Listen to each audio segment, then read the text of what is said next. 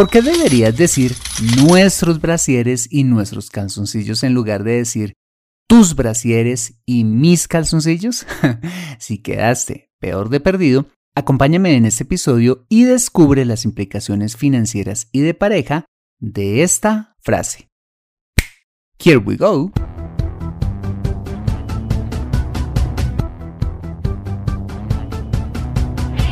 Bienvenido a Consejo Financiero, el podcast de finanzas personales donde aprenderás a manejar inteligentemente tu dinero, salir de deudas, tomar buenas decisiones financieras y alcanzar una prosperidad sólida y duradera. Consejo Financiero son finanzas personales prácticas para gente como tú que desean transformar su futuro financiero. Bienvenido a bordo.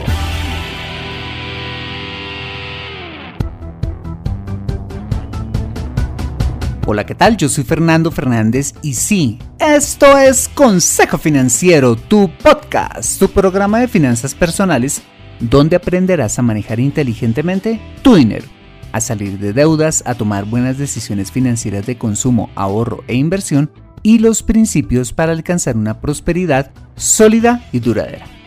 Mira, tener educación financiera es un aspecto esencial para alcanzar tus objetivos de vida.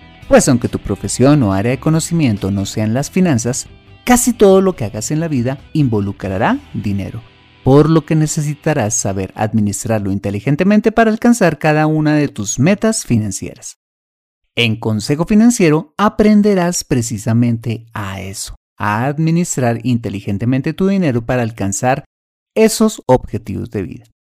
Y como siempre te invito a visitar www.consejofinanciero.com, donde podrás encontrar este y muchos más contenidos de finanzas personales que estoy seguro van a ser de utilidad para tu vida financiera. Asimismo te recuerdo que puedes escuchar Consejo Financiero en Spotify, Apple Podcasts, eh, SoundCloud, Spreaker o la plataforma de podcasting de tu preferencia y encontrarme en LinkedIn e Instagram. Bueno, muy bien, y sin más preámbulos, empecemos con el episodio de hoy. Bienvenidos a bordo. Un día conversando con mi esposa acerca de las responsabilidades del hogar, nos dábamos cuenta que aunque ella generalmente tiene unas tareas y yo otras, pues nada nos pasa con cubrir al otro cuando, por ejemplo, ella no puede lavar la losa cuando le toca o con que ella me ayude a preparar el almuerzo si es mi turno simplemente porque no se trata del quehacer de Adriana o de Fernando, sino del quehacer de la casa. Bueno, pues producto de esta conversación, un día organizando la ropa de los dos, me pregunta qué estoy haciendo y le dije, pues aquí organizando tus brasieres y mis calzoncillos. Contestándome, querrás decir nuestros brasieres y nuestros calzoncillos. Pues la vida en pareja se trata de eso de compartirlo y poseerlo todo. Se trata de un hombre y una mujer que han decidido ser un equipo para el resto de la vida, un equipo que trabaja mancomunadamente para construir un proyecto de largo plazo denominado hogar y familia. Bueno, pues he traído este tema al podcast y esta graciosa metáfora eh, o ejemplo para recordar cuáles son las cosas que debemos compartir y poseer en pareja. Pues ya no somos dos, sino que somos uno. ¿Me acompañas? La primera de las cosas que se deben compartir a la hora del sí acepto son las deudas. Sí, las deudas. Aunque cada uno haya traído al hogar deudas por separado y los extractos bancarios eh, vengan a nombre de cada uno, en la práctica las deudas de tu cónyuge se vuelven tuyas también y al contrario, porque al fin y al cabo dichas deudas van a afectar el dinero que él o ella ponga para el hogar o aún si él o ella se queda sin trabajo, pues a quién crees que le va a tocar seguir pagando la deudita? Sí, a ti. Y al contrario. Y lo mismo pasa con las deudas que se contraen estando ya juntos, donde así uno de los dos sea el responsable ante el banco de pagarla, finalmente va a afectar el flujo de caja de la pareja, con los mismos efectos del caso anterior, razón por la cual a la hora de contraerlas, pues ya no nos mandamos solos, sino que debemos consultar con nuestra pareja analizando las eventuales consecuencias de hacerlo. Entonces, a la hora de evaluar esas mugres deudas, pues no debes decir tus deudas y las mías, sino nuestras deudas. Algo no tan popular, claramente, pero al fin y al cabo, una realidad. Vale, el segundo aspecto que debe ser compartido es el trabajo del hogar, como lo veíamos ahorita, más conocido en mi país como hacer oficio o las tareas domésticas del hogar, como lavar, planchar, cocinar o hacer el aseo. Hacer las tareas del hogar es algo que pues genera amores y odios entre todos nosotros. Para unos hacer oficio puede constituirse como todo un plan para hacerlo los fines de semana como para otros es un tortuoso calvario.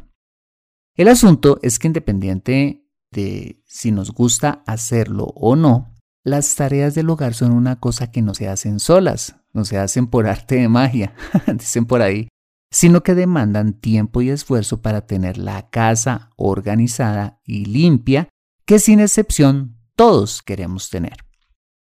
Y en la pandemia sí que nos tocó hacer oficio, ¿no?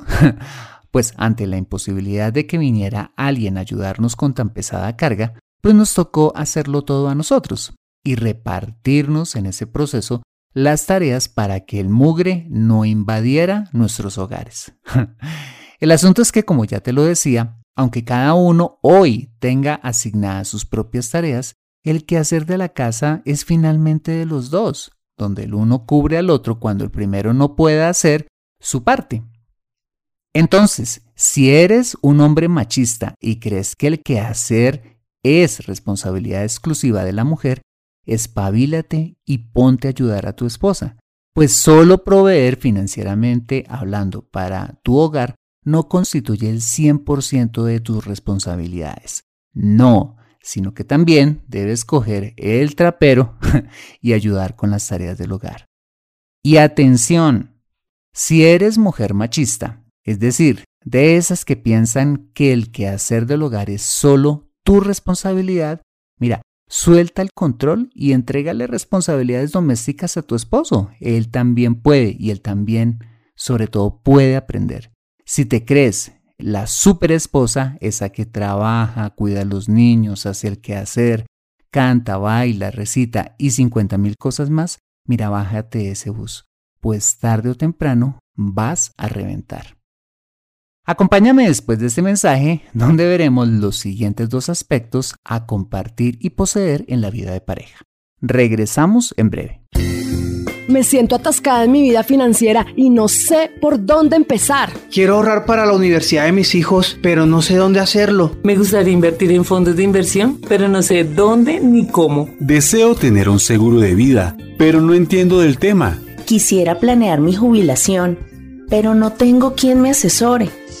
Si vives en Colombia y este es tu caso, no te preocupes, ve a www.consejofinanciero.com slash asesoría guion al medio financiera y solicita la asesoría que requieres en forma personalizada. Consejo Financiero, mejor educación financiera, mejores decisiones. Regresamos a Consejo Financiero. Continuando con este desfile de cosas que se deben compartir y poseer en la pareja, en tercer lugar están los ingresos y los gastos del hogar, que aunque parezca obvio, es algo que no siempre se comparte, cuando lo único que hacemos es dividirnos los rubros del hogar y ya, diciendo, mira, tú paga la administración y los colegios de los niños y yo me encargo de la hipoteca y los servicios públicos, y lo que sobre es para cada uno. Eso lo podemos llamar, o yo lo llamo, el síndrome del soltero o de la soltera donde cada uno sigue manejando su propio dinero y presupuesto, igualito que cuando estaban solteros, sin tener que dar cuenta al otro de lo que se haga o no con el dinero, siempre y cuando las obligaciones del hogar estén al día. El problema de esta postura es que mm, si alguno de los dos gasta más de lo que debe o se mete en gastos que no pueda pagar, pues va a llegar el momento en que va a empezar a incumplir con los gastos asignados en el hogar. ¿Y pues qué? Que las finanzas pues, del hogar se van a ver afectadas. La solución al tema de los gastos es tan sencilla como difícil de acordar y es hacer un presupuesto único del hogar concertado por supuesto entre los dos miembros de la pareja, donde se reúnan los ingresos de los dos y se gaste la suma de los mismos conforme lo hayan establecido en dicho presupuesto, es decir, someterse a las decisiones que se tomaron haciendo ese presupuesto. A algunos no les gusta mucho esta idea porque no quieren perder, comillas, su independencia financiera. Pero ¿sabes qué? Debes entender que ya no estás soltero o soltera, sino que te has casado y has decidido ir a un nuevo nivel, donde no solo todo se comparte, sino que de todo debemos dar cuentas, pues una pareja es una sociedad en la que ya no nos mandamos solos. Entonces, a la hora de considerar los ingresos y los gastos, pues no hablemos en términos de tu plata y tus gastos. No, hablemos de nuestros ingresos y nuestros gastos. Te aseguro que si dejas el síndrome de la soltería, los dos van a crecer financieramente hablando mucho más que continuando cada uno por su lado. Muy bien, finalmente, en cuarto y último lugar, así como las deudas, el trabajo doméstico y los ingresos y los gastos, los activos también deben ser de los dos. Desde el punto de vista legal, todo lo que hayas construido o adquirido antes de casarte o haber decidido convivir con una persona es tuyo. Y lo que se construya juntos como pareja se divide 50-50. En la práctica deberían considerar eh, que todo, sin importar si fue adquirido antes o después, eh, sea de los dos, de la pareja, de la sociedad conyugal, de la unión marital de hecho, y dejar de tener ese síndrome de la soltería, donde apartamos para sí los activos de cada uno, así como los ingresos del punto anterior. Mira, si te has tomado el tiempo de conocer bien a una persona y quieres compartir el resto de tu vida con ella, pues no será una bobada seguir atesorando los activos que cada uno construyó y considerarlos fuera de la relación conyugal.